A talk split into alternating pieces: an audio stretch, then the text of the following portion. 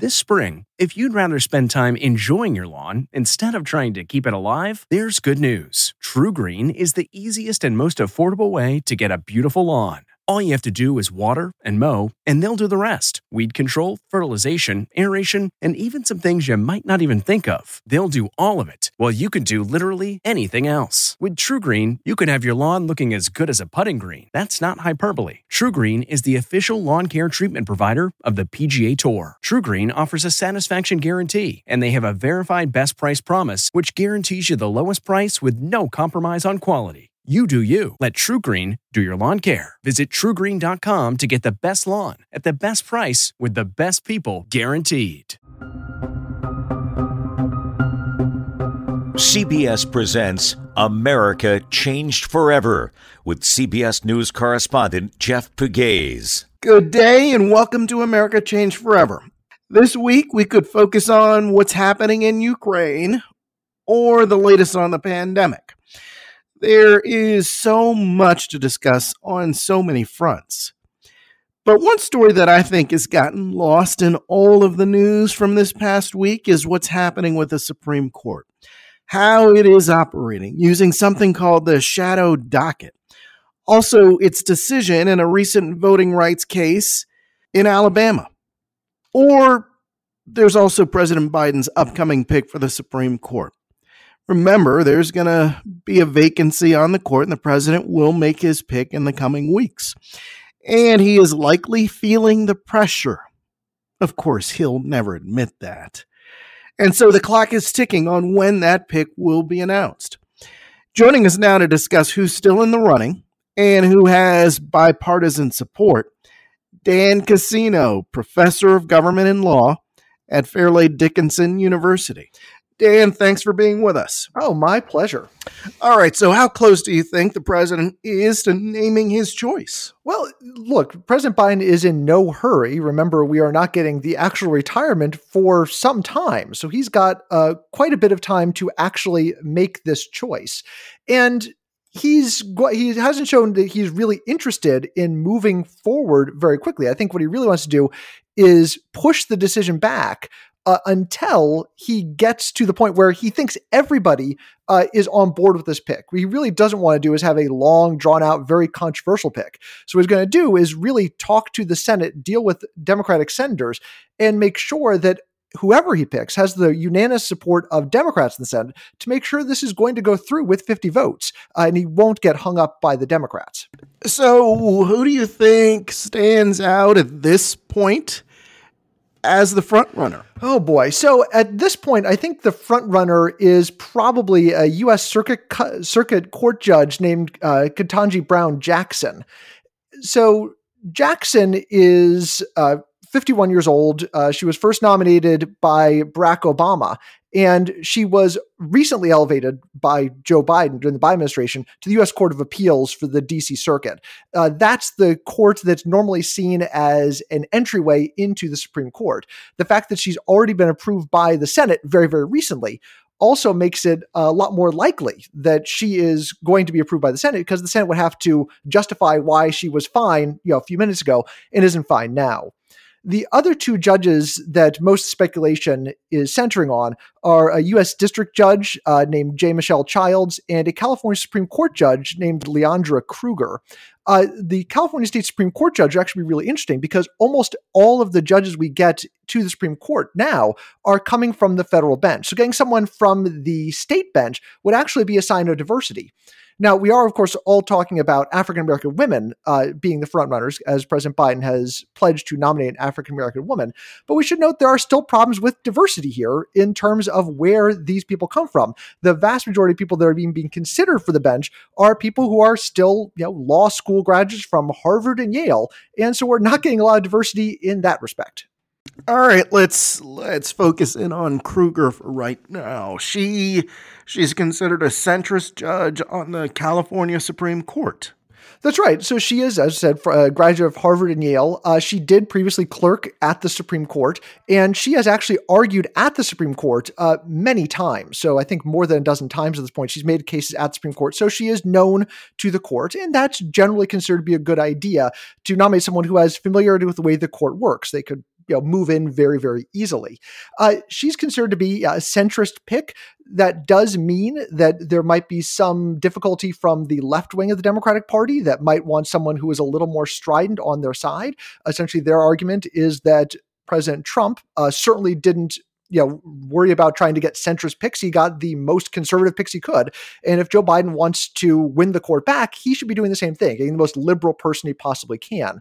That said, Joe Biden also doesn't want too much of a fight over this, and so he might be interested to go uh, with a centrist judge. All right, and and if he doesn't want too much of a fight on this, what about what Lindsey Graham, Republican from South Carolina, is saying about uh, Michelle Childs. Uh, he believes that Childs is a candidate who can win the most Republican votes. So, isn't that an important consideration for this president? Well, it certainly means it's going to be bipartisan. And that's something Joe Biden in the past has been very worried about, trying to make it look like he is winning over votes from both sides rather than just pushing through on a Democratic agenda. Now, that approach so far has not worked. The mere fact that he's nominating someone means he's going to get a lot of pushback. So it's not clear that he actually will be able to get a lot of votes almost regardless of who he puts forward. There's going to be Republicans in the Senate who are going to push back and say whoever he picks is an extremist. In fact, I got an email from the RNC today saying that uh, saying that Biden's uh, Supreme Court pick was a liberal extremist we don't even know who the pick is yet. So I'm not sure he's going to be able to win that many votes over no matter what. Uh, the question is whether he wants to try to look like a centrist and act like a centrist, or if he really does want to shore up the left wing of the party and almost create a fight, perhaps, in order to energize the Democratic base. Jen Psaki, the White House press secretary, saying that President Biden's Supreme Court selection won't be influenced by lawmakers or other groups lobbying for a a particular candidate. Uh, should we really believe that? I mean, obviously, there is a lot of pressure coming from all sides on this president right now as it relates to the pick. I think it would be bizarre to imagine a president is not going to be influenced at all by the composition of the Senate or by members of the Senate in who their pick is. Of course, any president is going to want to consult with those senators. Now, I think what uh, the president and the executive branch is saying with that is we are the ones who decide who the pick is and we're not going to be bullied and there's no point in trying to tell us who you want because we're going to make our own pick on our own terms. That said that pick is going to be constrained by what they can actually pass through the senate and if they can't pass it through it doesn't really matter who they want when I look at the court, and obviously I cover justice and homeland security for the most part, law enforcement issues, I don't really cover the court that much for CBS News. But when I look at the makeup of this court and some of the decisions that have come down recently, you know, I can see why there are people out there who think that President, former President Trump's picks have this uh, outsized influence on the direction of the court currently, uh, which put which which really puts more pressure on President Biden to make just the right pick at this time in history. You know, I actually think there's less uh, pressure on Biden at this point. There's certainly political pressure. He really does want to get a win. But I think there's actually less pressure because no one thinks that this pick is going to change the direction of the court. This is going to remain a 6 3 conservative court, regardless of who Biden picks. Uh, this is not like when we had really a movement from a you know four to five liberal, four to five conservative court uh, you know, into the other direction. We're not going to change the overall direction of the court. I mean, whoever gets nominated, whoever gets on the Supreme Court from this Biden pick is going to be writing a lot of dissents more than anything else. And so we're not changing the direction, but this is setting the groundwork for trying to get Democrats to actually take back the court, you know, in 20 or 30 years.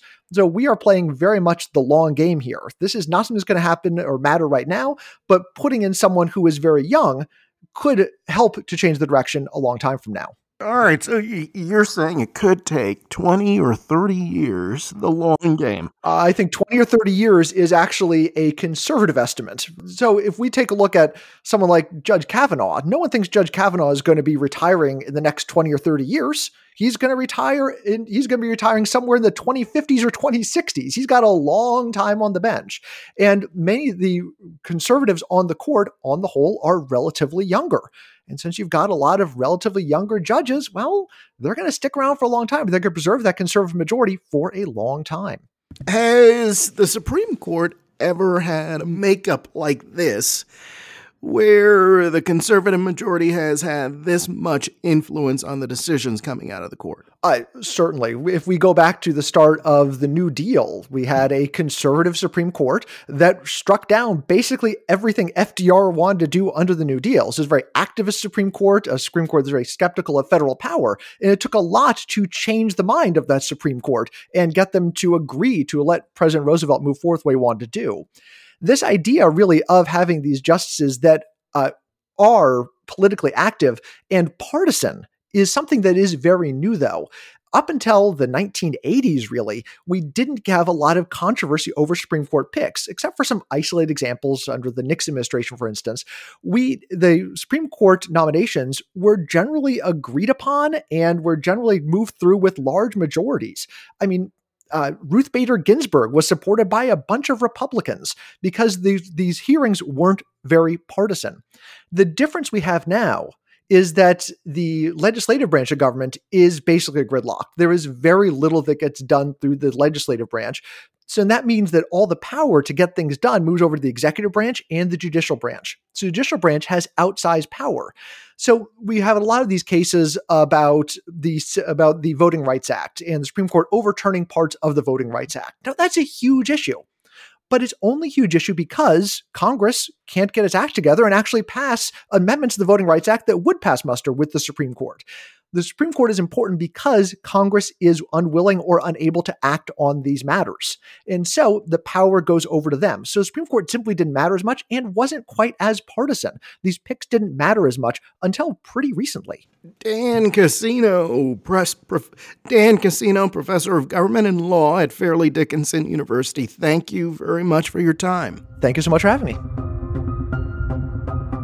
Let's continue our conversation about the Supreme Court and something called the shadow docket. There's a recent Supreme Court decision that many believe will perpetuate a system that denies people of color political power. In the state of Alabama, a lower court recently struck down the state's redistricting plan, but then the justices on the Supreme Court froze the lower court ruling by a vote of 5 to 4. Critics of the ruling say that the Supreme Court froze this injunction on the so called shadow docket without an explanation. Joining us now to talk about this ruling and the shadow docket is legendary Loyola Marymount law professor Laurie Levenson. Laurie, thanks for being with us. Jeff, it's great to be with you. All right, so how would you explain this Supreme Court decision and its implications? Well, for that particular decision, I would describe it as very troubling. And it's part of what's been going on, this so called shadow docket with the Supreme Court. For those who are not familiar with it, ordinarily when a case goes up to the Supreme Court, there's full briefing, there's argument, the public can see what's going on. But since the Trump administration, there's been a big change. In the 15 years prior to Trump, there were only eight cases that went up on sort of these emergency petitions to the Supreme Court, where the Supreme Court could issue an order without having full argument, without even having opinions, and they could do so to stop lower court orders. When Trump came in, it went from eight cases in the prior 15 years to 41 cases during the Trump administration. And we've seen this in all sorts of hot button issues, the most recent being, as you described, the Alabama case. I mean, what your listeners should appreciate is that the lower court was actually three judges, two of whom had been appointed by Trump. And those three judges took a look at what happened in Alabama, where the Republican legislature redistricted their map such that black citizens in Alabama would not have a chance at getting fair representation. Even though they're about 27% of the population, they could only win one out of the six or seven districts in Alabama for the congressional elections. So the lower court had said, redraw it. And there was an emergency petition on the shadow docket to the Supreme Court who came out with a 5 4 decision, the five conservatives overturning the lower court and saying, nope, it's too close to the election. You can't have them re, uh, redo this, and the Republican map stays in place. You're the expert, obviously, but it, it sounds to me like this decision by the Supreme Court now sets a precedent nationwide. Well, it does in many ways. It's very disturbing because if this holds, and it looks like this is what the Supreme Court's going to do, what are going to happen in any of these states that are controlled by one party that unfairly draws the line? And they try to go to court and they try to get it redistricted, but we are nine months out, or at the time it was, from an election, and they say, oh, uh, it's too close. The problem with that theory is, and I think the original map only took about a week or two to draw. So it's unclear why it's too close to require fire redistricting. And if you don't have the right maps for people to vote in, then you can predict how these elections are going to come out. And by the time it happens, it's too late to complain. All right. So, about this Supreme Court decision, let's go back to this shadow docket. Is this something that Chief Justice John Roberts decides, or does do the uh, justices take a vote? How do they decide when or if they're going to use this shadow docket? Well, that in itself is a bit in the shadow. And I think that's what concerns people because we don't necessarily see how they're voting on whether to take these cases. You know, the shadow docket was something that was in place for many years to deal with last minute death penalty uh, appeals. And then you would see which justices said we should weigh in or not. Here we have justices basically just granting these injunctions. On this latest one, Roberts actually, who has not been a huge fan of voting rights, even he said this shouldn't have been handled procedurally the way it was. And Elena, Elena Kagan really made a strong point of this. By using this method, these emergency appeals, you're not only not showing the public what's going on behind the scenes in the Supreme Court, but you're not even using the same standards that are usually used in cases. And we know, according to the latest public approval polling, the Supreme Court's numbers are about as high as Congress, you know, and, and, so there is this sense, it seems to me, among the public that the Supreme Court is another branch of government that has become politicized. Well, I do think that this uh, shadow docket and these rulings in and it's not just the election cases. Don't forget they did this in the Texas anti-abortion case. They've also done it in the cases involving COVID. Um, this has played out where it's a five to four or six to three by political uh, affiliation. And so it's not totally unreasonable for the public to look at the Supreme Court and say, you know, this is seems to be very political because it's different, not just in how they're voting, but how they're even getting the cases up to the Supreme Court. We know that there are some pretty important abortion related cases that are working their way through the lower court system to the Supreme Court.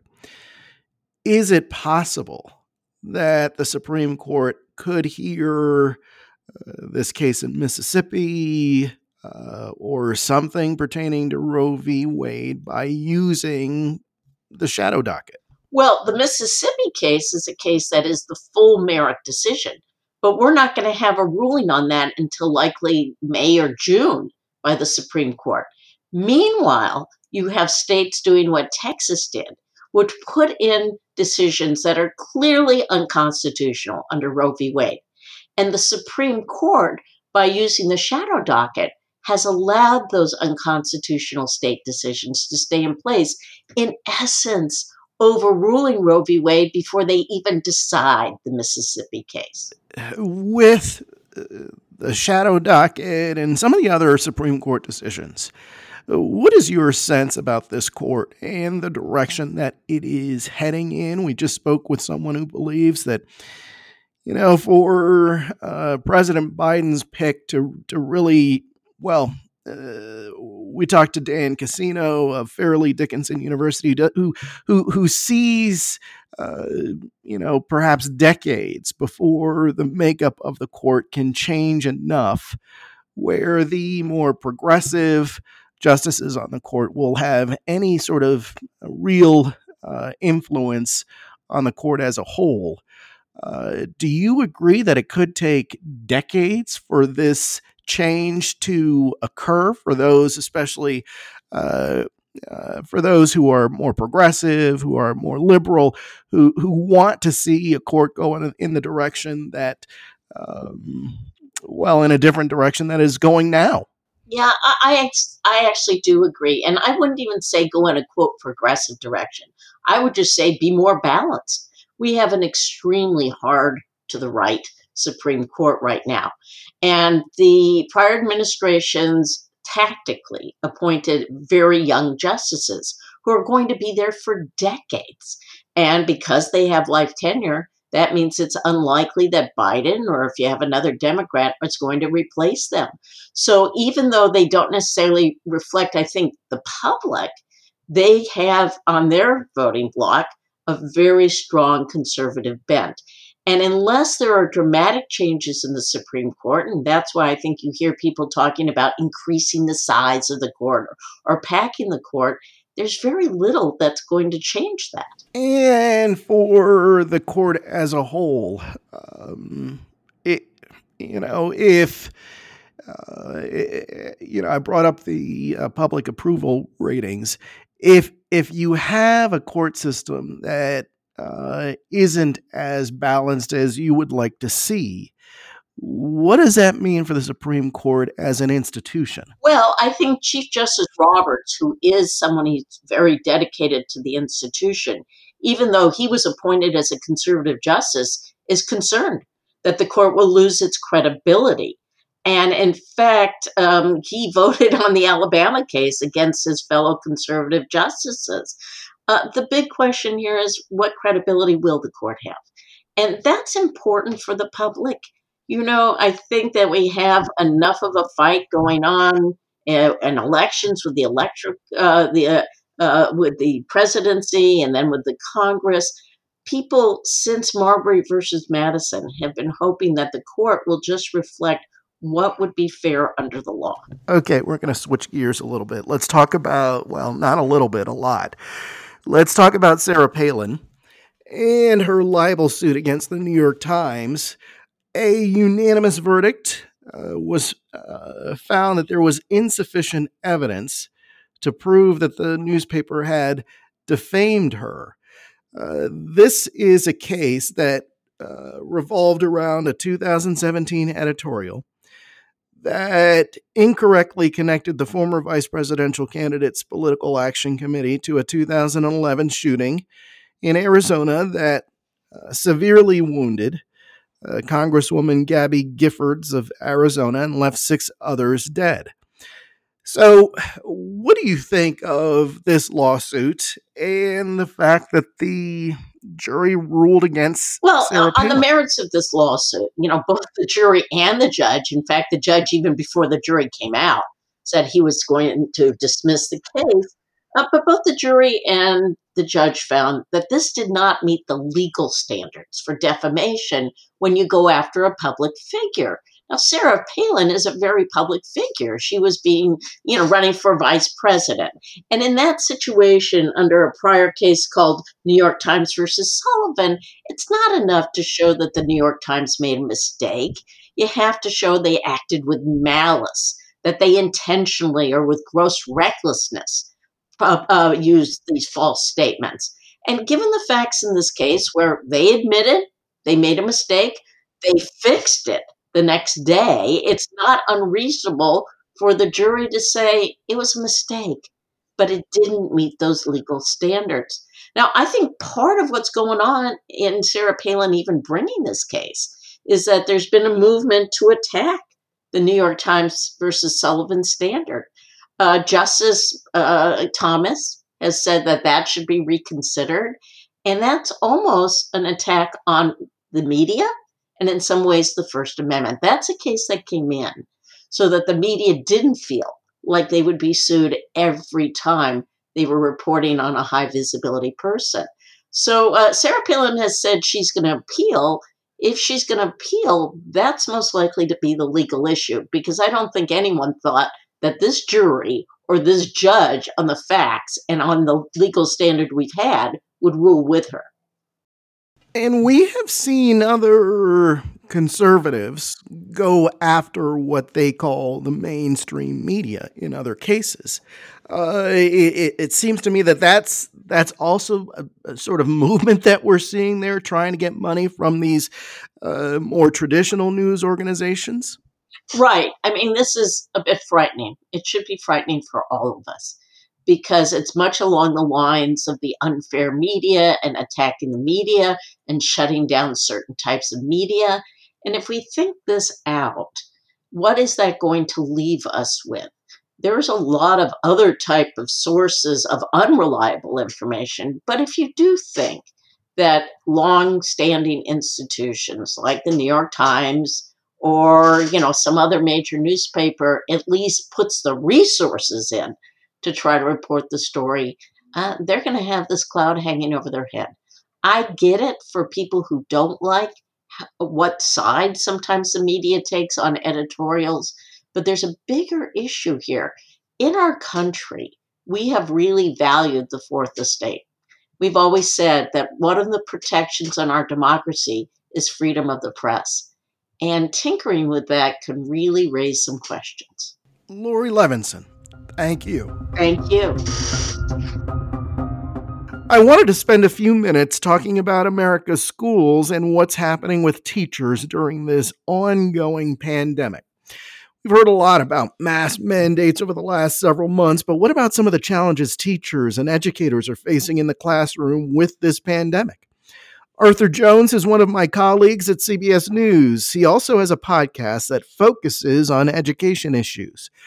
Arthur, thanks for being with us. Thank you so much for having me, Jeff. All right. So, first, tell me about your podcast. What do you call it? And tell me about some of the things that you focus on. Of course. Thank you so much. So, my podcast is Max Out Time with AJ2. It's a self entitled interview based podcast which maximizes success stories with everyone from entertainers, entrepreneurs, and now educators. And I'm running a special series that I've been doing since the fall of 2020 called Education Reboot, where we reimagine and explore the COVID 19 classroom.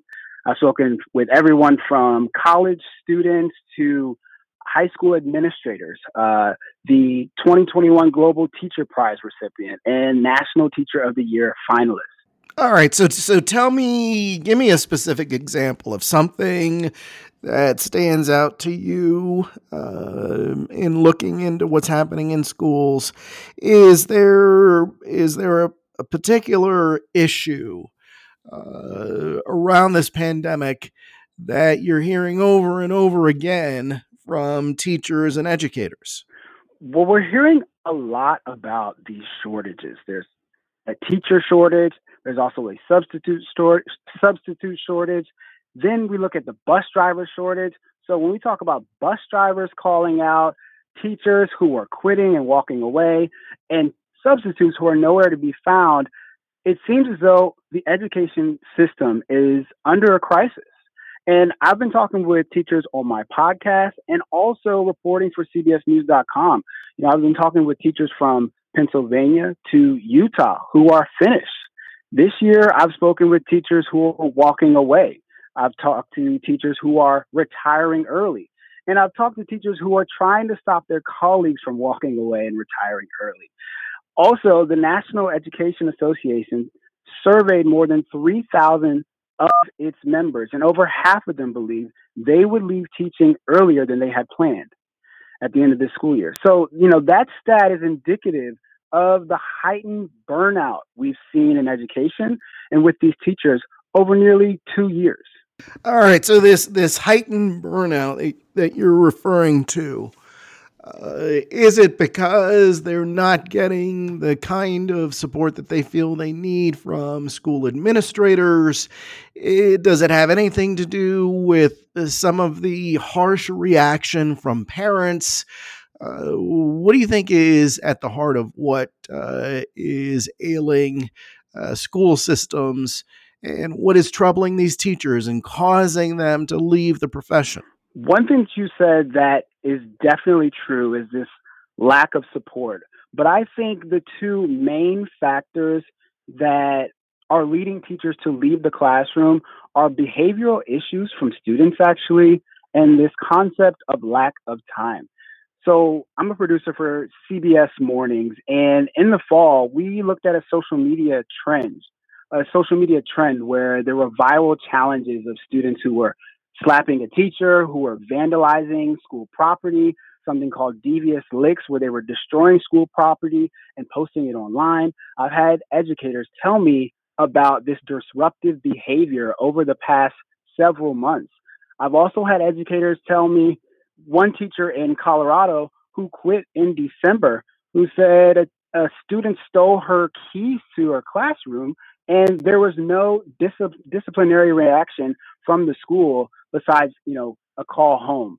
So there's been all of these behavioral issues in class and students on their phones too often or walking into the class late just lackadaisical mindset from students perhaps because they haven't been in the classroom for several months but that's what teachers are seeing from the students now on the flip side educators are tired we talk about burnout why because it's this lack of time. They're losing prep time because with the substitute shortage, teachers have to go and sub other classes.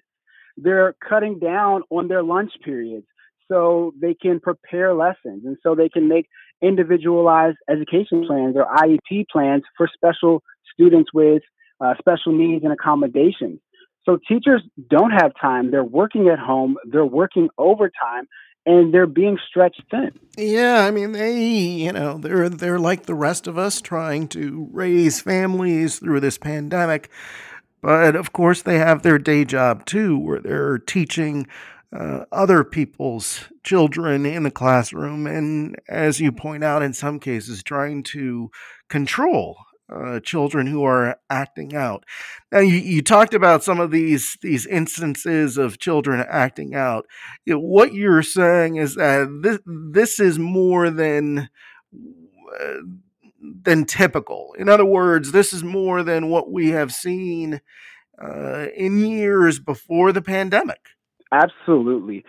The teachers in Colorado who I've spoken to, Utah who I've spoken to, Chicago, and even Virginia, who I've spoken to, mention the viral challenges, mention the lackadaisical mindset, and just lack of respect for teachers, being disrespectful in the classroom. Uh, and I know students are facing so much, you know, students and educators are facing so much in the classrooms right now, but teachers are not standing for it. And like I said before, I've spoken to teachers in Chicago who are like, hey, I have the years to retire. I'm going to do it now that study that National Association, that the National Education Association did recently is indicative of more than half of teachers who are ready to leave and ready to quit. But one thing I really want to point out to you, Jeff, is that this burnout is not new. You know, some of the behavioral challenges, some of this lost time is new because of shortages in other areas, but the burnout is not. Teachers have been striking protesting for better wages and fair conditions for decades. So let me reiterate this. What teachers are telling me is that this pandemic has not forced all of these problems. They say it has exacerbated the existing challenges. That's really interesting. And so, what are teachers' unions doing in response to these concerns? Uh, among their union members, the teachers. Teachers in Indiana are protesting. Their unions are out there protesting. We have seen student protests everywhere from the nation's capital to Oakland, California. Teachers and students are boycotting, they're protesting, they're walking out of school. And mind you, it's the wintertime. It's not summer, it's not spring. These are not the best conditions to be outside. We are still under a global health crisis, but they're fed up. I wrote a report about students who are demanding change in DC a few weeks ago um, for CBSNews.com, and they're demanding changes like more testing. They want it to be safer in schools, so they walked out of school. We covered it, but it needs to be covered more. This issue is underreported. We have in Minnesota, they're they're uh, going over policies and whether or not the union will strike for the first time in 50 years. So keep an eye out for these teacher strikes these walkouts because the boycotting is going to continue to happen if teachers and students aren't having their voices heard. Yeah, I think, you know, that's a very good point. And we will keep an eye out because this is an important issue. We all have kids who have been influenced by their teachers. Um, but, you know, as I said at the outset of this program, there is so much going on right now. And there are so many important issues that are getting lost in the pandemic coverage or you know, whether it's uh, coverage about the Supreme Court or about what's happening in Ukraine, there's so much going on in our communities that I think doesn't get enough attention. And certainly, uh, our schools and our teachers could could uh, benefit from more coverage. It is so important for uh, all of these communities across the country. Arthur Jones, thank you. Thank you, Jeff. I appreciate it. That is it for this week's America Changed Forever. You can download previous episodes wherever you download your podcasts. Also, you can follow me on Twitter at Jeff Pegues CBS, where you can send program ideas. What do you want us to look into? And follow me on Instagram at Jeff Pegues 6 My thanks to Paul Woody Woodhull and District Productive. I'm Jeff Pegues, and that is how America changed forever.